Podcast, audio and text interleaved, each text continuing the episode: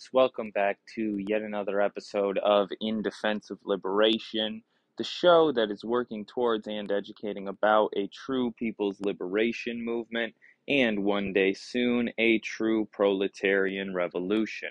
If this is your first time tuning in, I'd like to say thank you so much for stopping by. Uh, I would love to hear what you think about the show, so there's a few ways that you could, you know, let me know. You can either go onto my social media and DM me there any ideas, any uh, critiques, concerns, questions, etc. Uh, you could rate and review the show on Apple Podcasts and Spotify, or you could email me uh, by reaching out to indefenseofliberation at gmail.com. No caps or spaces. Um, but, anyways, folks, if this is you tuning back in, what's up? You know what it is. I hope you're well. Hope everyone is safe, staying healthy, staying sane. Um, I am so excited to introduce for this episode a um, you know someone whose reputation definitely precedes themselves um, someone who has been doing an incredible amount of work uh, in many different spheres trying to lead the cause for uh, revolutionary and scientific socialism the call for marxism leninism and also for um, you know revolutionary hope in the future uh, our guest today is none other than Luna Oi. Um, I am so excited to have her on the show to be able to speak with her and connect with her and build some relationships here.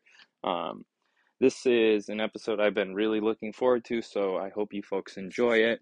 Um, but without further ado, uh, thank you for tuning in. Let's get into it with uh, Luna Oi. Well, hello. It's very incredible to speak with you, my friend. Um, would you like to possibly introduce yourself for folks who might not know of your content? Uh, thank you so much for having me. It is uh, my honor to talk to you. I am Luna. I'm a Vietnamese communist born and living in Vietnam. I have my channel named Luna Ơi on YouTube, and I usually make videos where I teach you how to cook Vietnamese food and also um, uh, make like uh, traveling vlogs. And of course, I talk about Vietnam's mostly like political stuff and history too. And yeah, again, it's so nice to have a chance to talk to you in this show. Well, I appreciate that. I um, have been watching your videos since like the pandemic started. Um, it was one of the channels that I got into that really brought me towards like revolutionary communism instead of like reformism and liberalism. I was really into like the Bernie Sanders campaign and um, mm. folks like that. Um, but it was your channel, uh, Breht from Rev Left, um, and other people like uh, the Red Nation that do incredible work that was able to get yeah. me past that uh, uh, wall that I feel like we're seeing a lot of people get stuck at, considering the uh, inter imperialist and global conflicts that are waging all over the world um, as uh, you know leftists um, are exposing themselves uh, left and right as um, puppets of you know State Department information, misinformation, yeah. and um, what we might call you know chauvinism. So it's yeah. incredible to build this connection with you because on the show, you know, uh, both yours and uh, others that I listen to, you really talk about internationalism and the importance of building ties between the working and exploited people of nations all over the world. So I'm very happy, like I said, to be able to connect with you.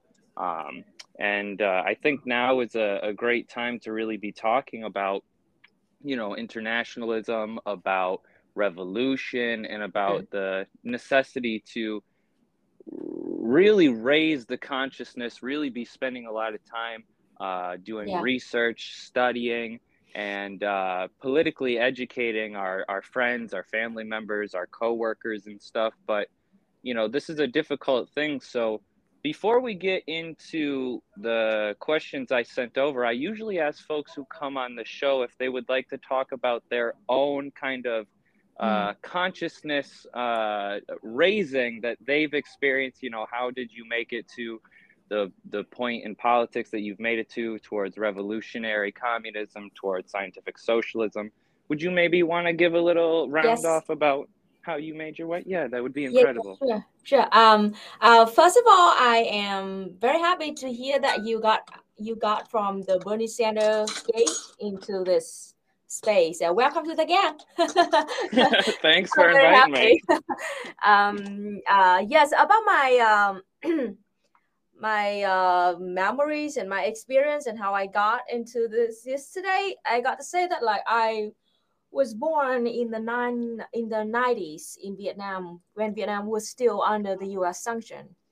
So I was born in extreme poverty so I, I understand very well how the sanctions and how you know after the war the post-war time would affect somebody's life like that. My father is a communist. He actually like he joined the communist party in 1970s when he was in the ussr studying. And then after that he spent 10 years working in uh, laos Subiet uh, Laos build like roads for free for them. This is like uh, an, an aid that Vietnam had Laos all through like 1980s and 1990s. So my dad is not an active member now. He just like a retirement, love sitting at home and re- reading news and listening to like communist YouTube channels. But he had like a very I can say like glorious youth that he really devoted his life to help our comrades in Laos and he did study in the USSR.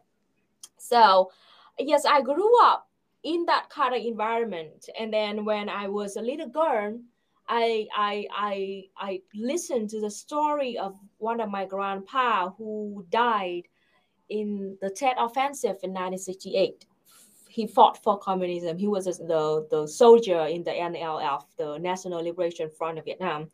Uh, the other grandpa of mine, even though he started as a rich landlord in the 1930s and 1940s, but in the 1950s, when he had the land reforms, uh, there's a whole story about this, but um, and I had many videos talking about this. But long story short, he after after his land and his house was redistributed to the poor peasants in the village. Um he just like his whole family just started living normally in the same village until the day he died. And he was the one who taught me how mm, our vietnamese history. You know he, he, he told me lessons and historical stories of vietnam and he taught me how to love this country. And he never ever even like said that i should hate vietnam or communism for what they done to him. But i mean like my whole family is a great environment for me to grow up, proud to be a Vietnamese, proud of our history and learn about the struggles of our own people.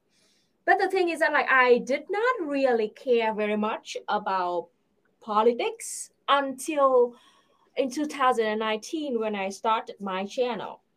At first, I just wanted to have a fun channel when I can where I can just like teach you how to cook Vietnamese food and make like fun like traveling blog, vlogs. But like the moment I started that channel, a lot, lots and lots of people, especially people from the West, uh, because they know that I'm from Vietnam and living here, so they keep asking me a lot of questions about Vietnam, and lots of the questions like come from like you know like you know like pure ignorance about my country. I, I don't blame them just like they don't know much about my country at all and that was the moment i found out like holy shit uh, I do need to educate people about my country. And the thing is that like I also met a lot of racism and anti-communist talking point because like Vietnam is like somehow to them like an authoritarian secret uh, place where like Vietnam being all horrible barbaric people or something like that. So like, holy hell, I so it's bad. Yeah. It's very bad.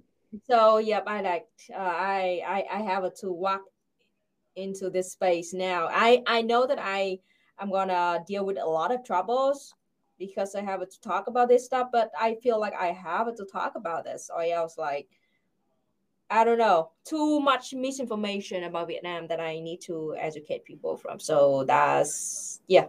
So that's it. That's my life journey. Well, thank you for sharing that with us. It was uh, eh, a lot to watch with like uh, different streamers and individuals on Twitter that I see time and time again, kind of tearing into you and other, you know, uh, creators like Hakim and people yeah. across the world who are trying simply to put out there this is the world that we live in, this is the world we're trying to build. And of course, you know, as is uh, natural for uh, people living in imperial core countries, the propaganda, misinformation, it is given to them in a way that is meant to connect their own personhood, their own identity to this identity of Americanism, of imperialism, capitalism. So when you have people across the world who are actively pointing out the contradictions with this ideology, the contradictions with this reality, it's almost as if they take it as a personal attack and then it becomes an effort to it's it's a manifestation of a guilty consciousness because they don't actually fucking know what they're talking about. And mm-hmm. so when they're challenged, their only action, their only thing that they can go to is anger. And then you have folks, you know, absolutely tearing you to shreds, sending their subscribers to, you know, attack your channel and your partner's yeah. channel. And it's just like shows clearly what it is about for them versus mm. what it is about for you. It's very yeah. clear that you took a channel that could have been whatever you wanted it to be and you cultivate it in a way so as to shine a light on the beautiful country that is Vietnam and your experience there. And I think that that's incredible. I think it's very admirable, and it's obviously done a lot for my own education and others that I know. Um, so I thank you for that. It's it's important work, but I hope that in this time, you know, that you are getting the support that you need, that you're able to have comrades that will uplift you, and that you're able to keep that revolutionary hope going. Because you're doing a great job, and amidst all that bullshit, uh, you're far better off than any of those assholes will ever be, except for when they actually become CIA informants and get well paid. Thank you so much for supporting. It means a lot to me. Yes. Of course. But um, speaking of, you know, you spoke about your grandfather teaching you incredible history, both of them, your father. Um, so, you know, going into some of the questions we wanted to discuss, I heard recently your episode back in November with East is a podcast, um, where you went over the history of the Vietnamese Revolution, as and uh, he the uh, co-host uh, included the audio from some documentaries that discuss the history as far back as the 1860s, 1850s, I think. So that was great. But I was wondering, you know, this first question here, I was wondering if you would be willing to give a broad uh, look at the revolution, the fight against colonialism, and uh, the fight for uh, Vietnamese liberation, because um, I think it's important to to hear about today. Yeah, sure. Um, uh, I said many times already, but uh, like um, a lot of Westerners mostly just know about Vietnam in our modern time, you know, in our modern history, especially the Vietnam War. But actually, Vietnam is a country with thousands of years of history. And we've been fighting and struggling for our independence and self determination since like two, 3,000 years ago. And um, the thing is that like Vietnam, I, I, I would jump a, a little bit to the early modern time because it's more related to your question. uh, Vietnam uh, in the 18 late 18th century and early 19th century, we were invaded, we were conquered by French, and they went to Vietnam and they attacked us and they won and they um, forced colonialism on Vietnam. At the time, they still kept the king as like a puppet, but actually, like Vietnamese people at the time was like colonized by uh, French people from like 18th, 19th century. And they were staying in Vietnam all the way until like early 20th century during like World War One and World War Two. Now, the life of Vietnamese people at that time was really terrible. There are two main policies that French colonialists um, imposed on Vietnam. The first policy was to they they try to stop us from receiving any education it is the policy that with the purpose of the making Vietnamese people to to to to to, to be uninformed, uneducated. So it would be easier for them to colonize and control us. At the same time, they did the another policy to like to um, demagogy, means that uh, on the one hand they they to stop us from having education. On the other hand, they taught us something like pseudoscience about race, you know, racism, and how they taught us like actually French people, white people are superior and smarter, and they come here to civilize us. You know, the same stuff that they white people have been doing for like non-white people all over the world.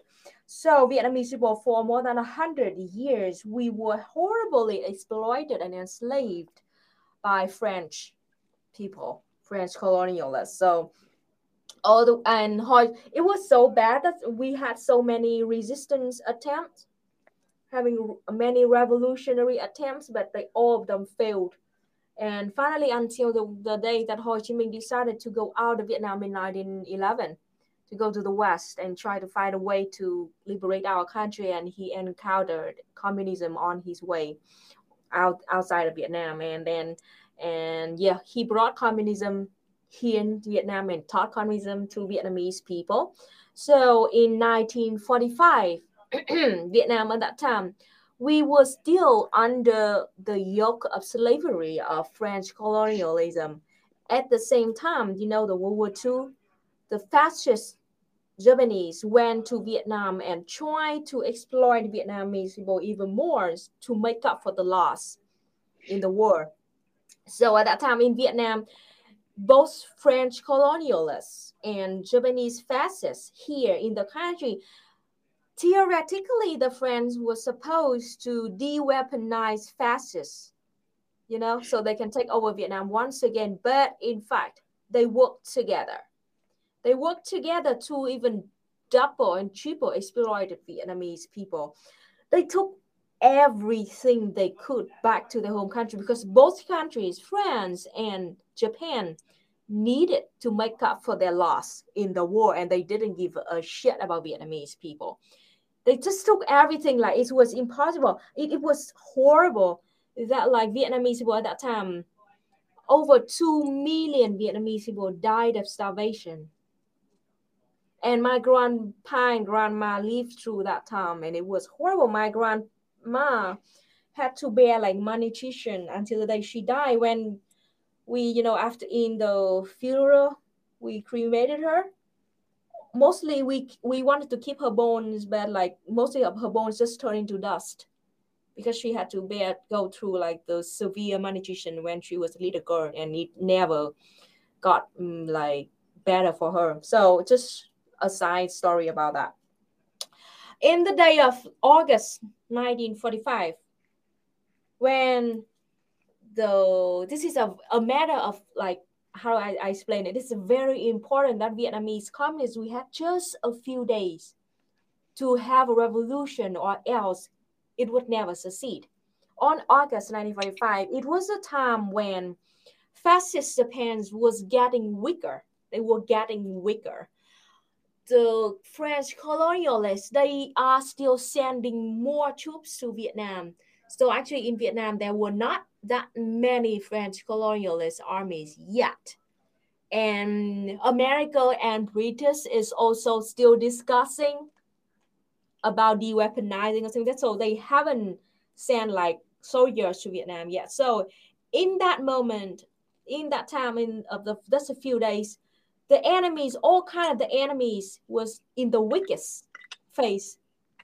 And Ho Chi Minh and our few thousand Vietnamese communists took that chance and successfully had a revolution in a matter of uh, 10 days or something or, four, or 14 days and we did it.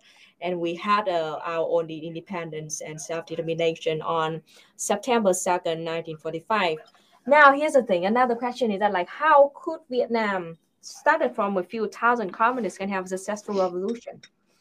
It's actually not that complicated you know that i said vietnamese people was we were bearing like starvation at that time. So the very first thing that Vietnamese communists did was to go to the stores, the rice stores owned by French and Japanese. We went there and we stole rice and we redistributed rice to millions of Vietnamese people, to hungry Vietnamese people.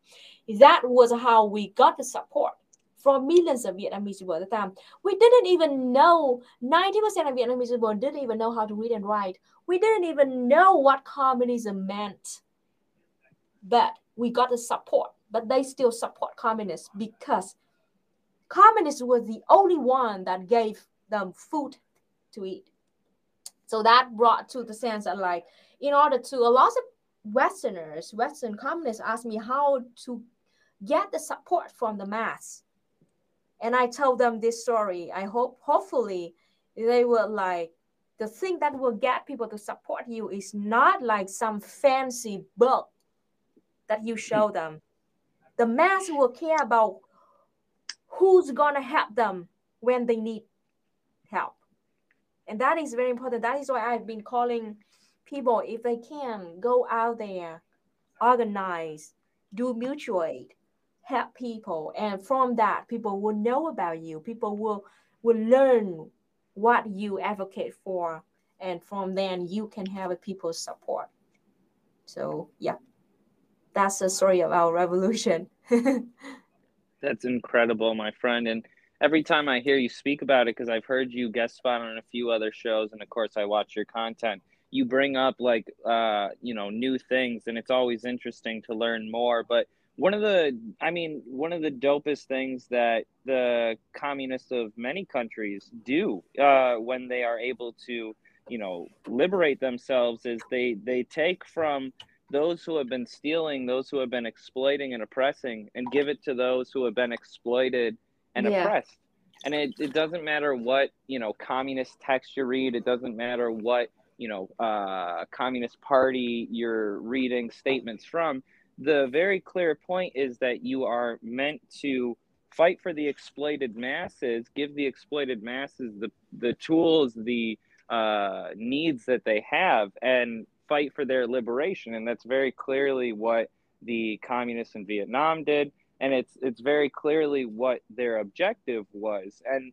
you know, you commonly hear, uh, like you said, Western leftists really not understanding this, really not understanding like it's not about being able to win an argument. It's not exactly. able. it's not about being like the biggest personality in the room.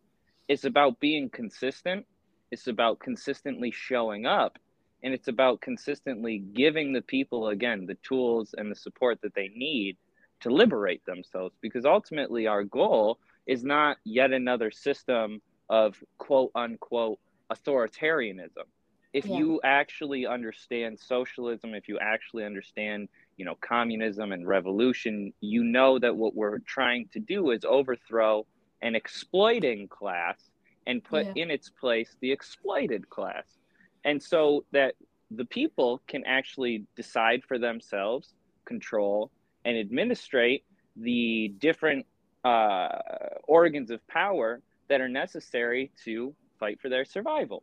Now, of course, in a, in a system that isn't based on the exploitation of one over another, it's not difficult to feed people. It's not difficult to educate them because when you're not a fighting by yourself, isolated, alone, and in a way that is ineffective, and b actually helping people, people get behind it, and then you have a movement, and that's what we need to see. We don't need individual parties or individuals going around and trying to be like prophets for communism. We need organizers, we need activists, and we need community members that stand with the community. Um, and you know, in talking about this, this isn't commonly what we uh, deal with, especially on the internet, where both of us, you know, are and spend a decent amount of time. Mm-hmm. Um, so I wanted to ask you, you know, you've mentioned a few things uh, having to do with interactions you've had with Western leftists, uh, contradictions that they can't seem to get over, and uh, issues in their uh, materialist understanding.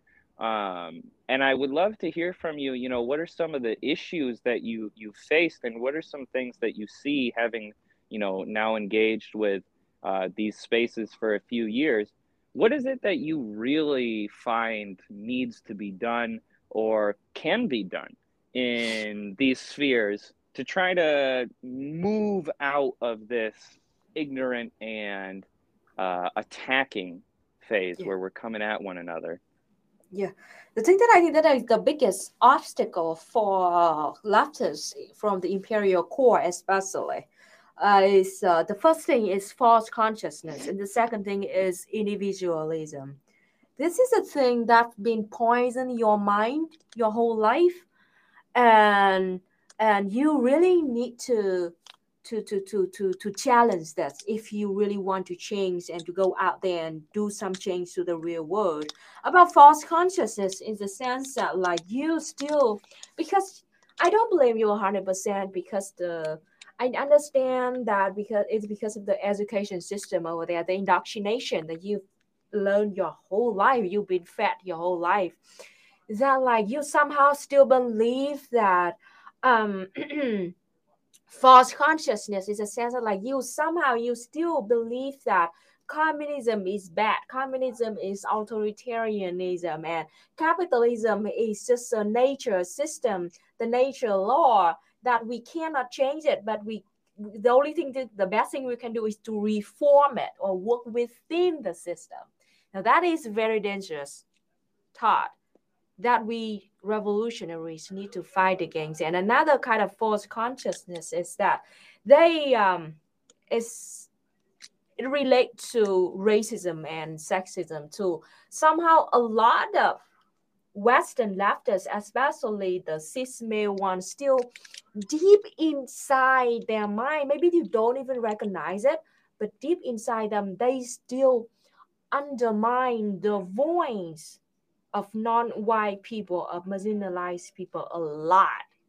Like I am as a woman of color in the global south, and I have to face with this kind of mindset, like 24-7, and it is a very big problem. So I've been attacked by a lot of people calling themselves leftists, but all they did was just like, you know, spread like sexist and racist talking point and try to dismiss my knowledge, my life experience, and my voice just because of my skin color, just because I have an accent. And that is the thing that I find it very painful. And I do desperately want you to examine, to look back, and try to destroy it, destroy that kind of mindset. And the thing is that like a lot of people been I've my personal experience are like I've been attacked by a lot of people. Instead of go and attack my my actual point, my actual argument, I would love people to do that because like I am just a human being and I could be wrong. You know, and I would love for people to like really engage with my argument and trying to like make it better and i really want to learn from people but the sad thing is that like most of my attacks come from like bigotry misogyny and treat me as a sex object and like make fun of my accent and I just straight up dismiss all of my talking point just because I'm a Vietnamese. So it's it's it's painful, and I don't know. Many times I even thought that like, why do I have to do this? Why do I have to expose myself to this kind of attacks and harassment from like these really terrible people? But I I I I I, I think again and you say that like okay generations of vietnamese people fought and died for vietnam today. And i i know that i'm doing a good thing because i'm trying to educate people i'm trying to call out of that racism chauvinism sexism misogyny and bigotry. And i will keep doing this. I will keep doing this no matter how horrible they attack me because because I know that there are people out there who need my help. And there are people that I'm actually helping. And all kind of attacks doesn't it will not stop me from doing this. So i mean i do i do say that it uh I mean like sometimes i have to get off the online Oh yeah, yeah, yeah, days. Definitely. yeah for my mental health but i always come back and fight back. But i mean that is a thing that that that that i think that the biggest problem. Indivi- individualism too. Like every man for himself. And this is a very dangerous mindset too because we hu- hu- we as humanity we are social people. We need society to survive and only together we can make the world better. But capitalism they they always like want to uphold individualism because it is easier for them to divide and conquer. And communism socialism is opposed to it. Socialism communism call people to share to care to join each other into the same struggle the class struggle okay and and yeah fight against the individualist mindset is also very important. As uh, the best example you can look at this pandemic how vietnam fights against it as a whole society compared to what's going on in the west where every man for himself everybody just do not give a shit about other people. And everybody just like protest to have the right to to to to to, to not wear mask oppose mandate something that like it's really selfish and it kills people and i hope that you can learn like lessons from this and to fight against this false consciousness and then individualism You know, you put some very incredible points out there, and it shows that like what they're fighting for versus what we're fighting for. Um, Yeah. We can never be defeated. The people can never lose. They can be stopped. They can be slowed down. They can be held aside, but they will never stop fighting. Oppressed people will never stop fighting for their freedom. And you know, and speaking about the the, the pandemic and the hyper individualism and kind of the um, uh, the false consciousness, as you said. Um, one thing that I have had a hard time, you know, really being able to be good at explaining to people is especially, you know, given the nature of our state here in uh, the the West, you know, the bourgeois, um, capitalist controlled imperialist state. Um, Yeah. When it comes to, for example, information Yeah. on the pandemic, on the vaccine, but also as we're seeing with the intensification all across the world in Ukraine, in Yemen, in Palestine, misinformation everywhere. And I think that what's incredible, I, I guess that's not the right word. What's what's devastating, to be honest, is the level to which that propaganda and that misinformation seeps into people. Like we were talking about earlier, like how it almost becomes a persona. It, it Mhm. melds itself to people, but it also eliminates their capacity to as uh, I don't know if you've heard of him, but uh, he's a, a, writer out of Canada, a Maoist, uh, J. Moufawad Paul, JMP. He's on mm. Twitter. He does uh, some great uh, organizing and writing, but he talks about like the necessity to think thought, like be able to critically analyze the world around you to use materialism. You know, it's yes. it's almost impossible to bring these ideas to folks because they have no like conception for it. Like I was talking to my coworker about the dual nature, the contradictions that are kind of contained in this Ukrainian conflict, trying to break down like um, 80 plus years of history between the region and the USSR because I've read quite a bit about it, but also like the eight, the last eight years since yeah. you know the Minsk agreement and the 14,000 people who've died, the one to two million people who've been displaced, and it was almost like he couldn't understand that that mattered because those people are or Russian. You know what I mean? Like it was like a foreign concept to him that this war happening miles away had any real connection to his day to day life. And the one thing I try to center in my conversations, and it's difficult because I don't always try to focus on the US, but it is where I live. Mm. Trying to understand that we live within an empire. Everything that we do on a day-to-day basis the food that we you know eat the clothes that we wear the entertainment that we watch is all predicated on a system where billions of people globally are suffering in many different ways every single day so that we can have you know nike clothing or so that we can have um, all this bullshit, you know, commodities throughout the pandemic rather yeah. than turning factories over to make oxygen, to make masks, to make ventilators, etc. No, we got to have the newest iPhone, you know? So it's it's so dangerous the level of propaganda. And that's why we you know you yourself uh, have obviously dedicated so much of your time to breaking that down and really being able to help people see the reality around them.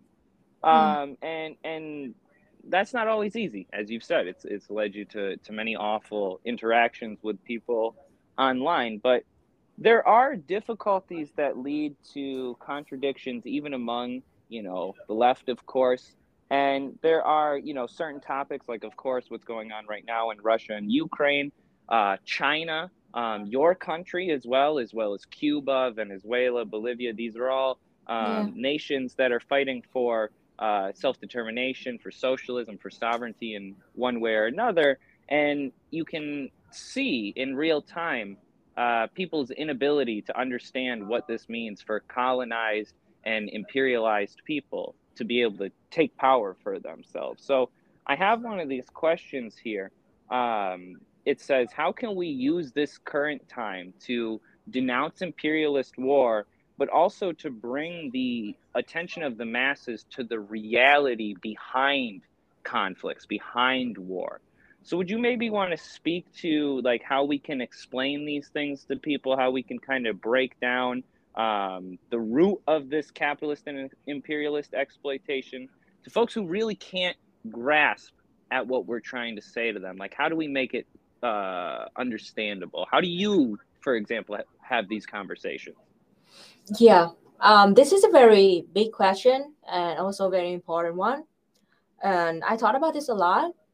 And my my solution is this. In order to be able to understand the imperialism, the war that's are going on today, is that first you have to have a basic understanding of history and dialectical materialism. So I would not directly jump into the, the arguing with the argument with each other because I know for a fact that they are incapable of having a comprehensive and historical viewpoint when they talk about this thing. Because the thing is that like um imperialism, capitalism, wars, all of those things, they are happening and they are developing every day and still developing like that. So like it is really hard for people to wrap their head around that kind of idea. So I usually I will have to focus those people to teach them from like that's why I'm doing my project right now is to teach about dialectical materialism. Dialectical materialism in short is a system, a framework that like a universal framework that you can use it to collect information in this world and then how to analyze it, how to process it in real life. So you can come up with the conclusion that is the closest to the reality. In order to have understand this kind of framework, universal framework, there are two important points that you have to get before you have any conclusion. This is a comprehensive viewpoint and historical viewpoint. So, for example, when you want to learn about my country, Vietnam, okay, first, you have to learn as many aspects about Vietnam as possible, such as Vietnam. Okay, when we talk about Vietnam, we have to talk about our economy, of course, our culture, our language, our people, and then our history. Learn about that. And then to understand Vietnam as like the broad con- concept, understand the as many aspects uh, about us as possible. Uh, next, we learn have to learn about our history. You know how Vietnam developed from a feudal society into a colony, and then a semi-colony, and then into Vietnam today, calling ourselves a Marxist nation. Only after that you can have a proper understanding of our country, Vietnam. The thing that I think that people in the West lack right now is this dialectical materialism. The culture over there, especially like talk about the US because you're from the US. The culture over there to me is like a react culture, a reactionary culture in a sense that like whenever you encounter a news, a piece of news, you don't spend time and think to think about it, to investigate, learn about it. You just immediately react to that news. And then after that, you move to a next news and you react to that so looking at that culture from outside perspective, like from me, you do not have a coherent viewpoint at all because you you there's no critical thinking in your society right. like generally speaking. You no critical thinking. You don't investigate. You don't learn. You don't want to have a comprehensive historical viewpoint before you open your mouth. You just react, react, and react. That is why look at you from outside perspective. Like it's like a bunch of babies, you know, like with like pure ignorance. But everybody, but that babies has so strong individualist mindset that like everybody want to talk, everybody want to have a text, everybody want to everybody to listen to their argument to their voice. It's like a chaos society where like and everybody think that they should be should be the, the thought leader of their sphere. Like wow, like to me, like wow, like Mao said like decades ago, no investigation, no right to speak. But many of you, they're so ignorant, but yet so arrogant. And they just like you, you, you I mean, this is a big problem that we need to fight again to fight against it. And yes, dialectical materialism and focus on study history and learn to be humble. And learn to shut your mouth before you investigate and before you like really know at least the basic basic concept of what's going on today. So only after that you can maybe have some right to speak about things that you actually investigated yeah, I um I would like to offer up an example here um to really kind of tie the point forward. Um when I was, you know, really being brought into the organizing sphere, like I had spent uh, about a year and a half, 2 years of the pandemic like reading, really diving into Marxism, diving into history and stuff like that. And then I got to a point where I was like, well, you know, it's great to have these books, and folks such as yourself and plenty of others really made it clear in, in what you talked about that these ideas don't just exist in the abstract, but ultimately need to be tested in the reality. It needs exactly. to be tested against reality. Yes. Um, and so when I began getting into the organizing sphere, of course, there's very few organizations here in the United States that I think are worth joining, to be honest. Um, however, I do think that it's important to join organizations. Um, I think that at the end of the day, if you can be a part of an organization that has, you know, relations, that has connections, that has any kind of power, uh, it is important that you do so and that you use that power and that connection to be able to help people um, because it's much easier to do so within an organization than it is alone. That's my personal belief. But I think also when I was getting into this sphere, I was starting to hear a lot of the, you know, attacks on these parties from certain, you know, people who refer to themselves as leftists. Yeah. Um, folks who also had um, you know maybe some genuine negative experiences or negative uh, ideas about you know for example the psl the dsa and other political parties that folks in uh, the us will know of um, and then i began to get into also some of the uh, you know scandals and incidents that had happened within these parties so i was talking to a comrade of mine who's in brazil right now and mm. um, I was talking to him and I was like, I don't know if I can join, you know, the PSL because I hear about this, I hear about that, and I don't I really don't think I can be in there. And he said something to me that really struck me and I think that it's important that people realize. And he said, "Why is it so important that you be the one to know? Why is it so important that you have to be the one who's speaking out on this, that you have to have this voice out here, you have to be the leading you know, uh, mouthpiece for whatever this is. Do your investigation, listen to the party, and do whatever research you can.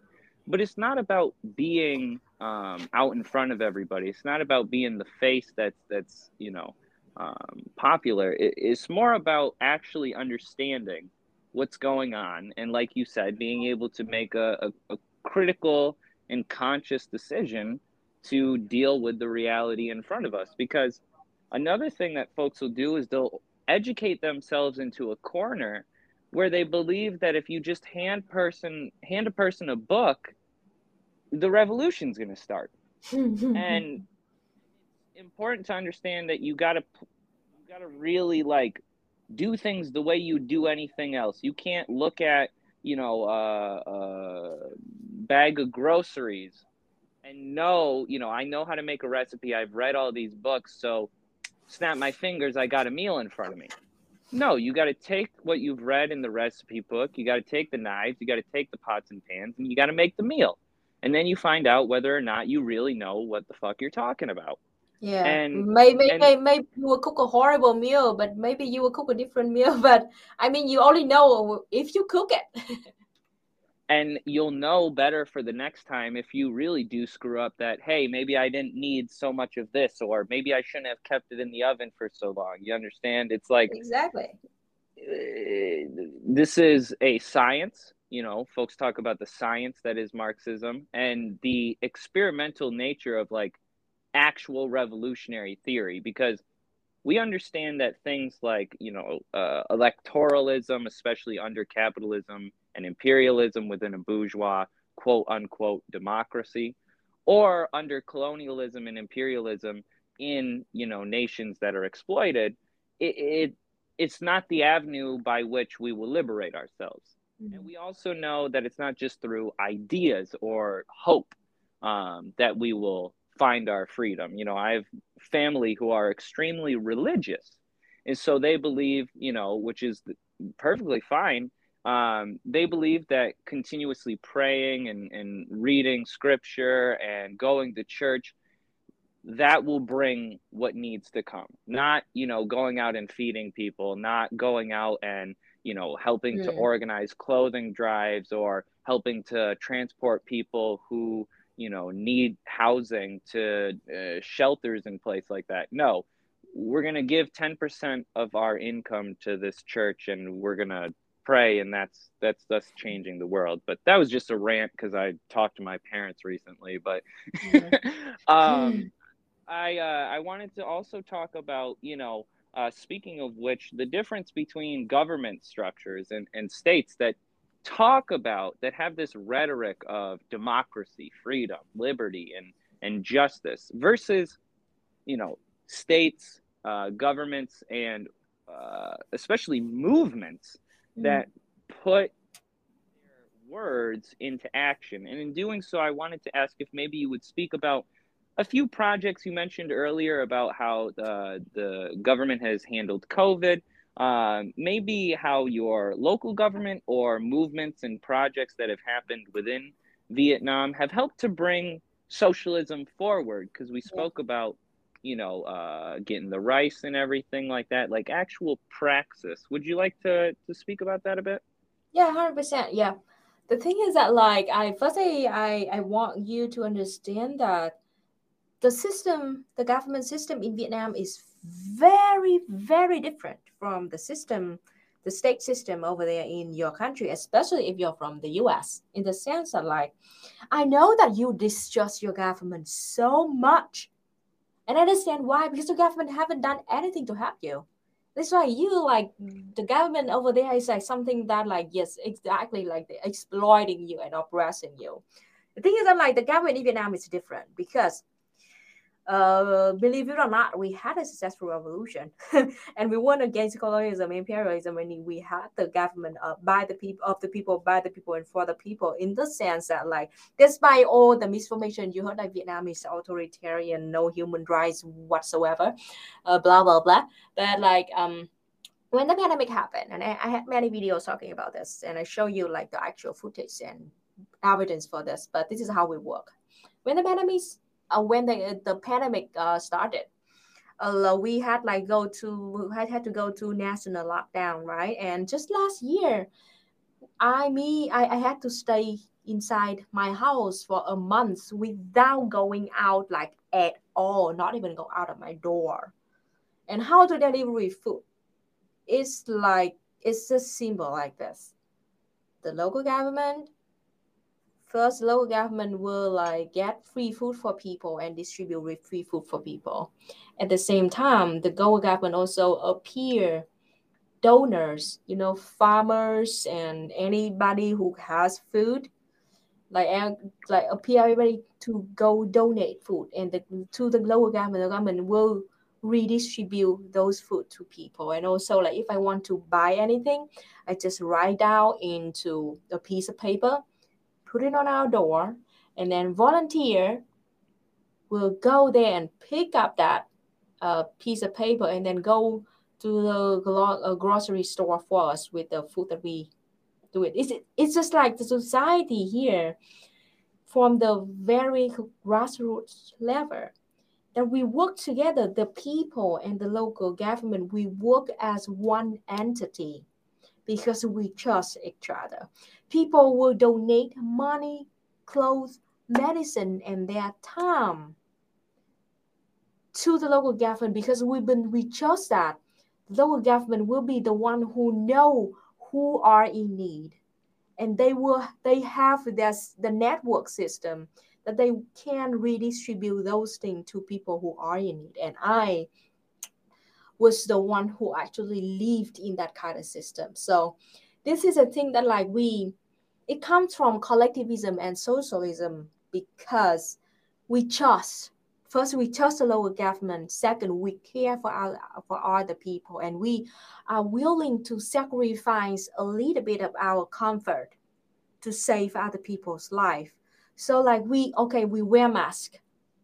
We wash our hands. We keep social distancing and we do not protest against those things because we know that okay i i am i'm i'm wearing glasses and i hate it when i have to wear mask because like it just make my glasses foggy whole day yeah but i'm willing to wear it because there are people out there who if i don't wear mask i can give COVID to them or I can have COVID from those people. And if I just wear my freaking masks, I can save like dozens of people And like, even if I can just say one people, isn't that worth it? Save a human life. Please just wear your fucking mask and wash your hand and keep social distancing. It's not even that difficult. It's not even that hard. Sacrifice a little bit of your own comfort. Okay, so we can save people. So everybody in my city, a million people in my city, when the city announced that everybody stay in your house for a month, so we can deal with this. We hated it. Like nobody wants to stay fucking inside their house a month doing nothing. But we still agree to do it because okay, this is good for the society because we care for other people. What kind of asshole who opposed to this? Because this is a global pandemic. What like selfish ass ass you must be a selfish asshole if you like oppose against this. So the whole society of Vietnam is like that. And the things been going on in Vietnam is supposed to be the, the common thing, you know, that every country should follow. And if the whole world follow this kind of thing, the symbols that as this, the pandemic should have been gone already. We, sh- we should not have been talking about this still to this day. But I mean, this is just a dream because it's impossible for capitalist countries, especially the imperial core, to act the same way that we did because the capitalist hegemony where they are so strong. Yeah, and there's there's so much to go on on what you talked about. Like, I'll give a counter example, which I've mentioned on my show, which is something that I tried to do in my local area to help organize for the pandemic. So, one of the local like nonprofits was given a grant to go around and do surveys to see this was very early in the pandemic when the vaccine still had not come out. It was still in trials. Where we went around we asked people you know would you get a vaccine? I inter- first of all a few things i would like to specify. The grant was so small that we only were able to do surveys for two weeks mm. which means i only spoke to 400 people. Mm. there is in my you know area, like my region, there's 185,000 people. I spoke to 400.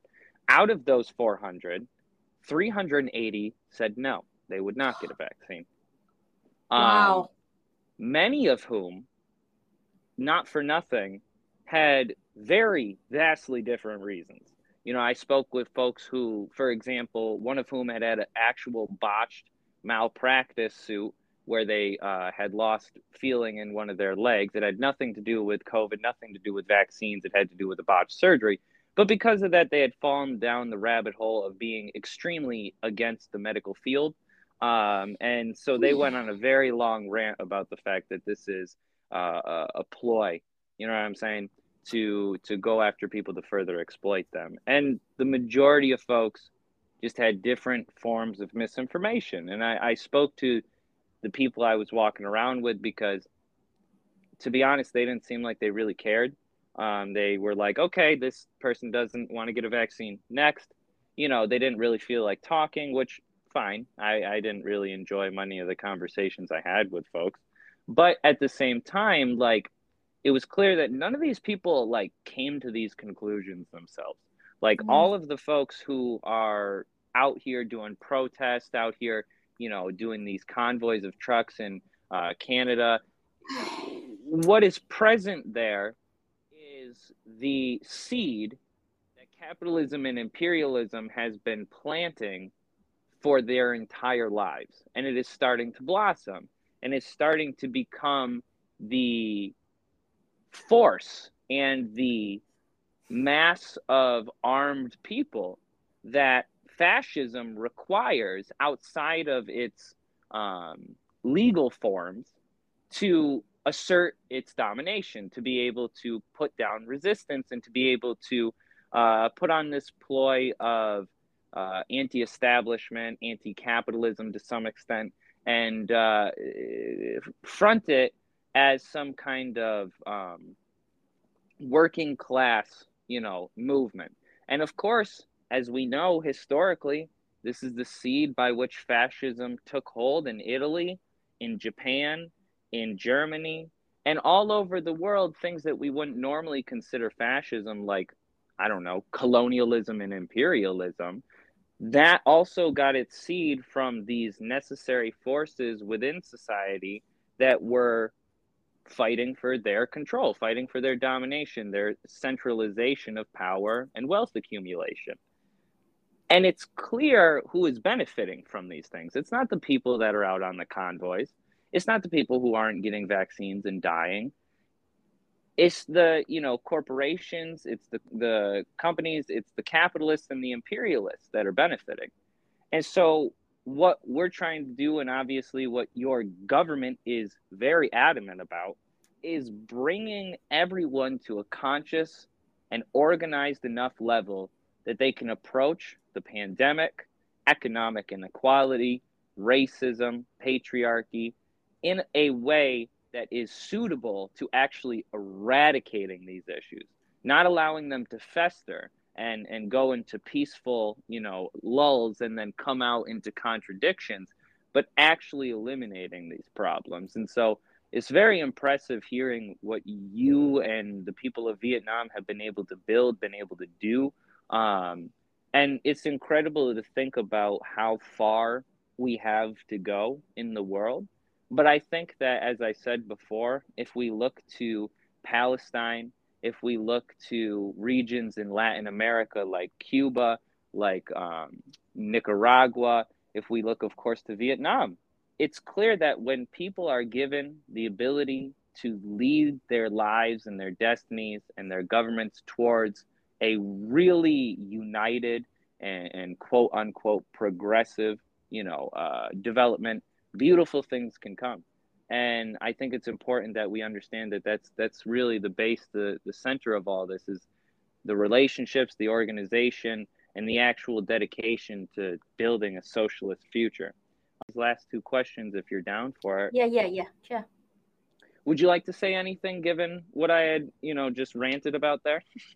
I'm just saying, like, um, uh, this is amazing number. Uh, due to like your anti-vaxxers over there is wow, it's just wow. In Vietnam, the population that over 18 year old, hundred percent people who can't take the vaccines took the vaccine. So it's like amazing number because we like we we we a bunch of socialists. So we just take the freaking vaccines, you know. hundred percent of over 18 year old population took the vaccines and uh, we are now just did a survey to ask. Uh, we are now Viet- Vietnam is now doing the survey for to ask for people about the vaccines for children from five to twelve year old, something like that. And about seventy eight percent people say that they they would they will take the vaccines for their children. So the thing is that like even though they we do know that there are small chances of having like side effects of vaccines, but like all vaccines are like that. So like it is a thing that we expected, and we take we agree to take the vaccine because we we care about other people. We want the whole society to be vaccinated because we know that there are people who cannot take the vaccine because of their you know their health problem. And we want to take the vaccine so we can save those people too. So it's just like a small part but important number of society of vietnam right now. And and yeah i do have a way higher hope to vietnamese people than like anti-vaxxers over there. I just like we vietnamese whenever we heard news about like freedom convoy and the anti-vaccine vaxxer protests, anti-mask protests, we were just like, wow, what's wrong? Like, what's wrong with you guys? Like, why are you it's, acting like this? It's the privilege of having always had the availability of vaccines, of always having a medical, you know, and healthcare um, system that more or less, if you're white and a male, you're probably going to be all right.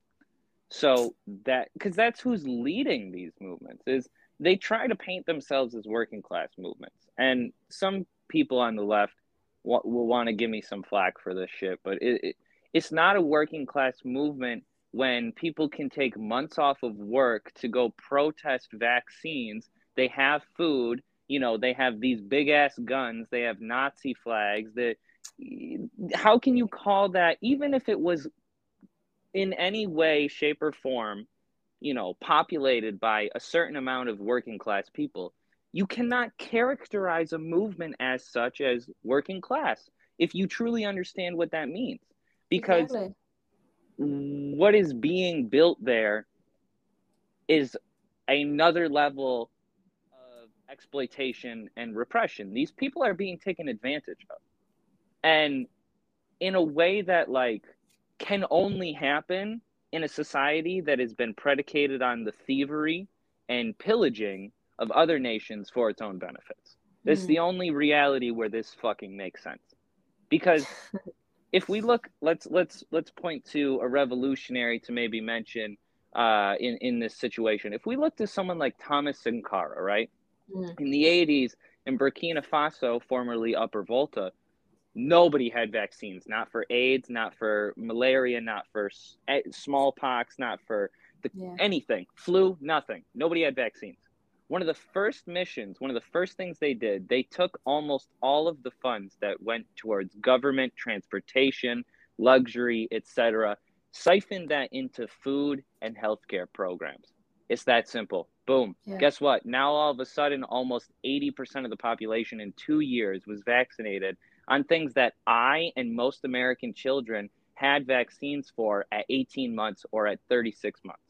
Like that's what privilege gets you is the ability to read the bullshit that these people read and not being able to critically analyze that because you don't have to fucking care. Yeah. If someone else dies, it's it's invisible. Vijay Prashad, one last thing I'll mention because he's a comrade.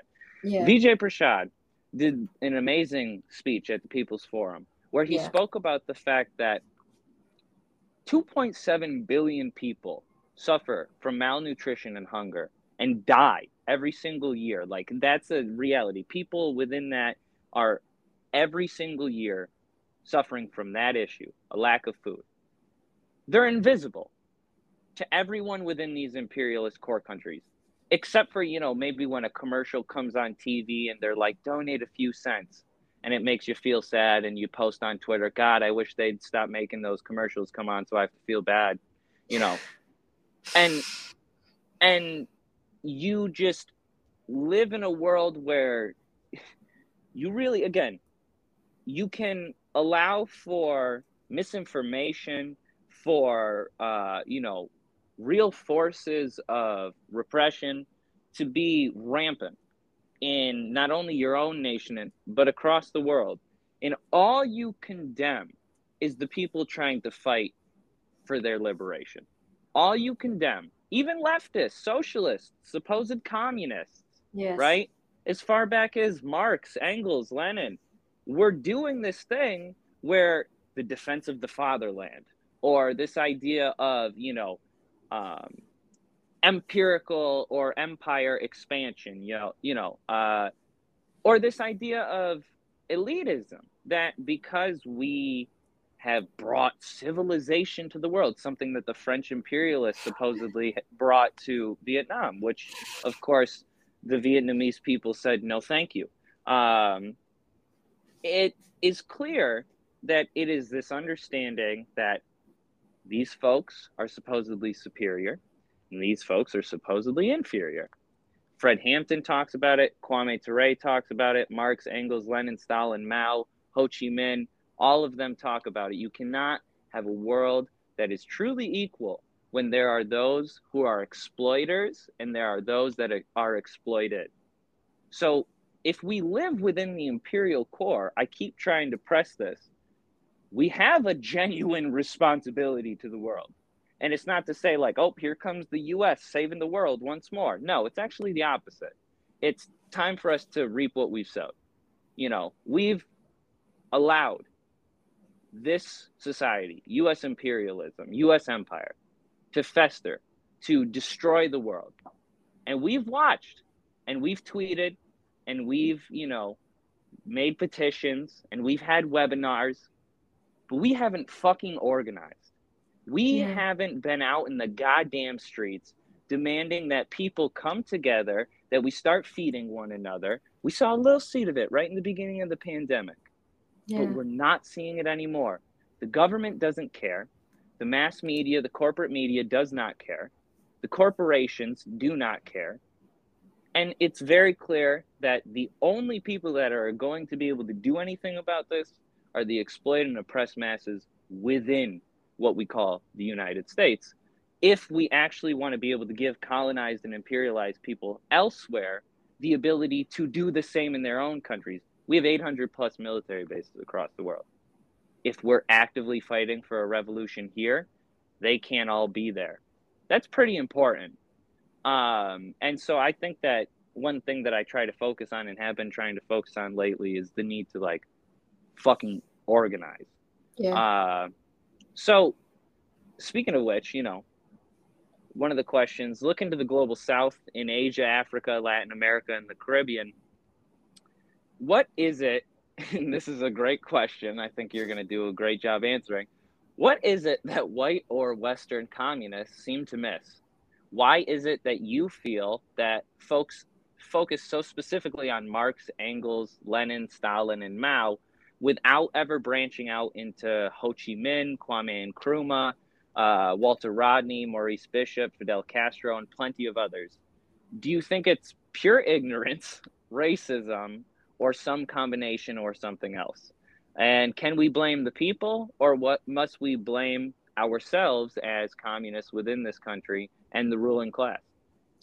Um, yeah, this is a very good question, and uh, me and my partner EJ been talking about this a lot. About like, I just asked you like, why don't people over there know about Ho Chi Minh? They didn't even know that Ho Chi Minh wrote his whole life until the day he died. Like, just like his whole completed, like the whole Ho Chi Minh's completed work is like fifteen, like like like like books, and each book is like five uh, like like two inches uh, like thick at least it's just I got it from Foreign Language Press, the first edition of his selected works. It's fucking huge. Continue. I'm sorry for interrupting you. it's huge it's really huge and it, um the thing is that this um EJ told me about this and I found it very interesting. Ho Chi Minh and Ho Chi Minh thought lots of Westerners they don't like about it because Ho Chi Minh thought is supposed to be about Vietnam and for Vietnam in that period of time only. So so it is like uh, EJ, my partner, told me that he's a U.S. American. So he said like because Western leftists they do not want to do the work. They just want to read Yeah. things that's like al- already written by them and for them and not like in a very broad term that they do not want to do real job out there. So it means like if they acknowledge the writing of Fidel Castro, Kwame Ture, and um, Ho Chi Minh and Mao, you know, they would know that the mission of the working class of each country, of each society is to study the spirit of Marxism-Leninism and then to apply it into their own reality so they can have their own set of Marxism-Leninism that is for the society only. And it is hard. It is a hard job and it requires a lot of effort and time to work on this. So they don't want to acknowledge that. They just want to read the, the big words from Marx and Lenin from 200 years ago and then be happy with it and call themselves communist revolutionary without learning the fact that reading the books is just the first step. The more important, the bigger step is to apply those theories into practice. And then from that practice, you can revise, have a new theory that you, then you can go again and apply to practice. It's like a feedback loop. Theory and practice should be like a feedback loop where you constantly work together with the purpose of changing the world. And another thing is that, like, yes, it's racism. It's racism. That like Kwame Ture, Ho Chi Minh, Mao, they not white. they were all not white, and Fidel Castro too. So like, oh, what's the point of listening to non-white people? You know, they inferior. They don't have anything to listen to, worth listening to. It is racism that those people are not willing or be very skeptical when they start like listening to non-white people like that. I mean, who to blame? First, I blame the education system, the indoctrination system. Actually, I, I don't want to call it education system because it's, it's truly indoctrination system. It is a ruling class that that shape you this day, that they they they fed you and they made you like this. But I also blame the working class because because you you don't break through that. You don't want to break your chain. You just keep leaving one to to to to to to to, to, to leave in that kind of indoctrination because like it's like an, a, a, a comfort zone for you that once you get out of it the reality just slap into your face and many of you cannot deal with that it's just like okay go back to the sphere that i feel safe is the indoctrination sphere either make america great again sphere and like mm. yeah i'm happy that i I don't want to name any names, but I do see, I did see a bunch of people that I consider to be leftists, to be communists, to be my comrades.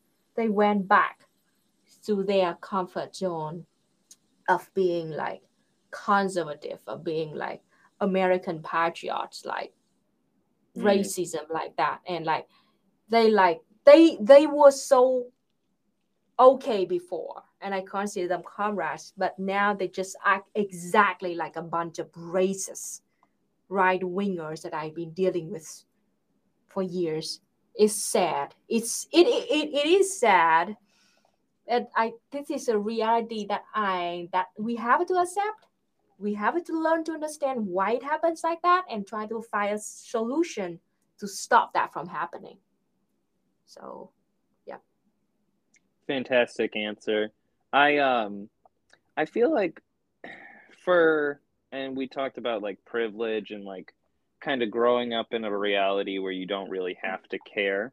Um folks need to realize and you know, I I think that this is something that anybody anybody within the imperial core can be victim of.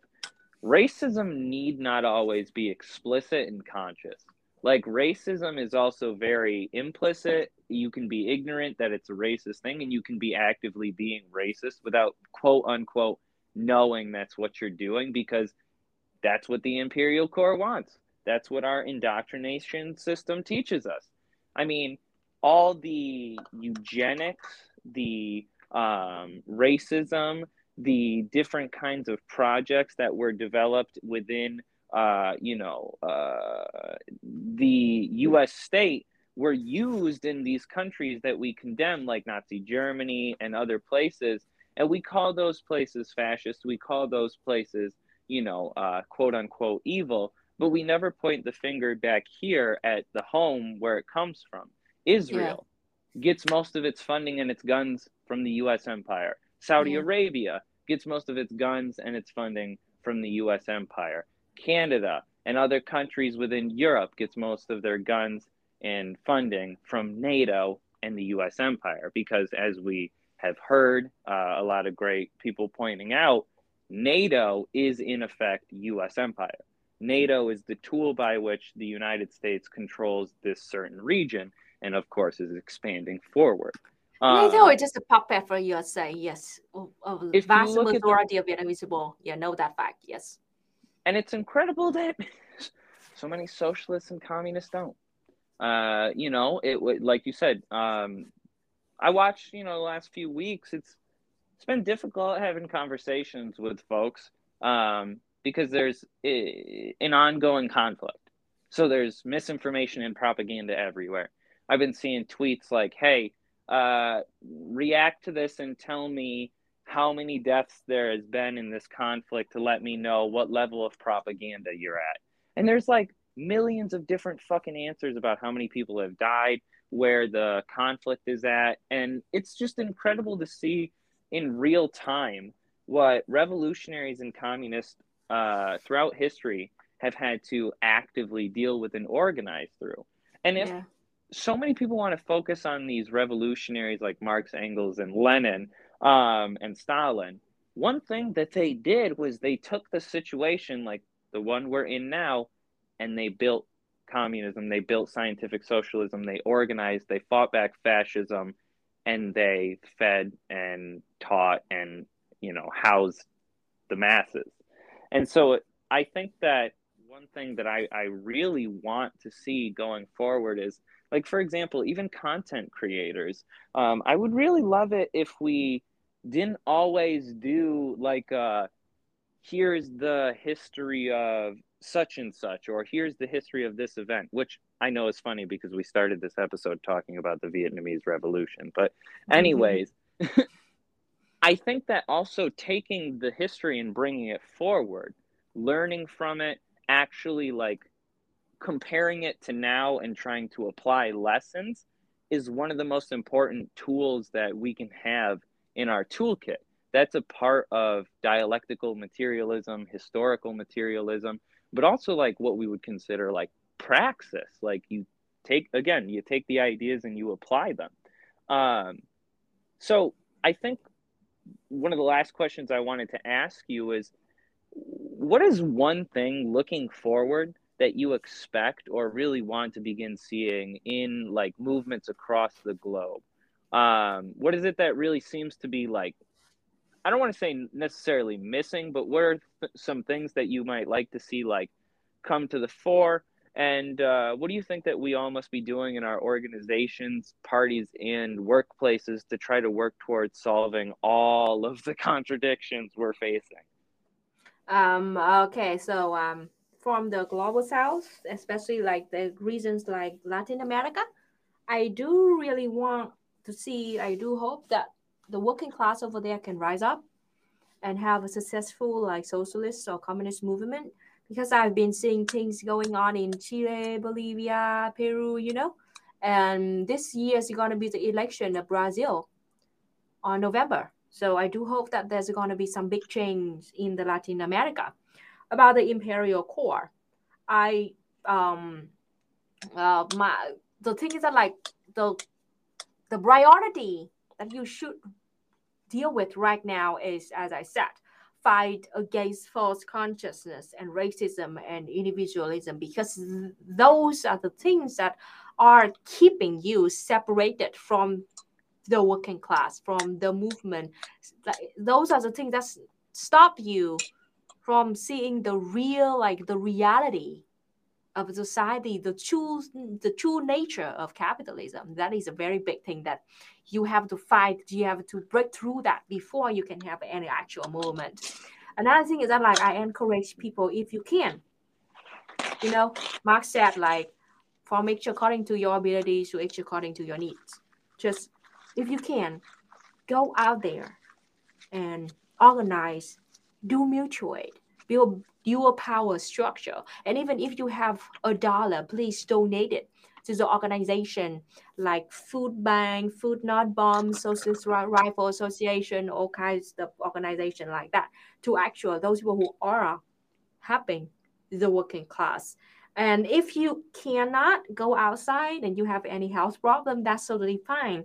I hope you to educate yourself to go read more the works of non-white people Kwame Ture, Mao, Ho Chi Minh, Fidel Castro, many other people too, you know, and try to to to to to to to, to wrap your head around the, the new concept of the actual socialism. People who really a- attempt like trying to do socialism in their society and try to learn something from it.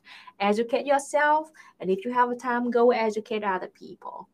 Try to like like like maybe if you can try to bring your voice out there to the world and yeah that is my advice for you and I, the, I, the things that i hope that i can see in the future That's incredible, comrade. Thank you for the hope and the inspiration and the great words. Um, in in leaving us, um, first of all, uh, always open invitation to come back on. It was a lovely time speaking with you. I really learned a lot and always do from you. Uh, so I appreciate that. Um, do you have any like last thoughts or things that you would like to mention? Book suggestions or content suggestions? Uh, and also, uh, would you please plug all of the incredible things that you are doing uh, and allow the folks to know where to go find the stuff that you are uh, involved in? Ah, sure. I would love to do that. Um, uh, about uh, my final thoughts. The thing is that like I know the world is really bad place right now. Plus the pandemic still going on.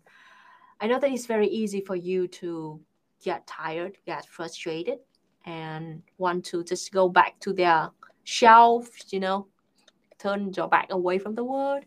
But the thing is that like we as revolutionary, we have to keep our revolutionary um, optimism. That is very important. This is a thing that Ho Chi Minh wrote extensively about. Revolutionary optimism means that we still have to find hope in the darkest night, in the coldest night. And my uh, my my my my message for you is to stay safe, stay strong, keep fighting, and know that you are not alone. Okay? There are still hundreds of thousands, millions of people out there who understand you and who want to fight with you. The point is that we must like find a way to connect to our comrades who, you know, want to do that with you. Just yeah, we are not alone and do not feel frustrated or like you know want to give up. Never give up. And that is very important to have revolutionary optimism. Uh, book suggestion. Uh, yes, I, I said try to find works and books and articles written by non-white communists and socialists. That would like open your mind a lot about what like non-white people have been doing out there and our theories and hopefully you can learn something from it. Another book recommendation is like my book about my textbook about dialectical materialism is done. And maybe in the next two weeks uh, because like everything is done. The editing team is doing the final you know t- like typeset for it. So hopefully in the next two weeks it will, will finally launch so i hope that you can like check it out and this is a thing that like this is just like book for a book for like newcomer for beginners if you want to wrap your head around the concept of dialectical materialism and the basic understanding of dialectical materialism uh, and uh, Marxism-Leninism too. It is a book, the textbook for millions of Vietnamese students in universities, and we've been using it for, I don't know, for 20 years, something like that, for like two, for 2008. So um, hope I do hope and I do believe that this book will help you to have some basic and correct understanding of this very complicated ideology, which is uh, dialectical materialism in Marxism Leninism. And in the future, I will, of course, I will do, uh, I will translate historical materialism, social, uh, scientific socialism, and also political economy. So please stay tuned. You're doing incredible work, comrade. Thank you so much for coming on the show please feel free to reach out whenever, and I hope that you have a lovely day. Um, we'll speak to you soon, all right? Yeah. All right. Thank you so much for coming on. You have a great rest of your day.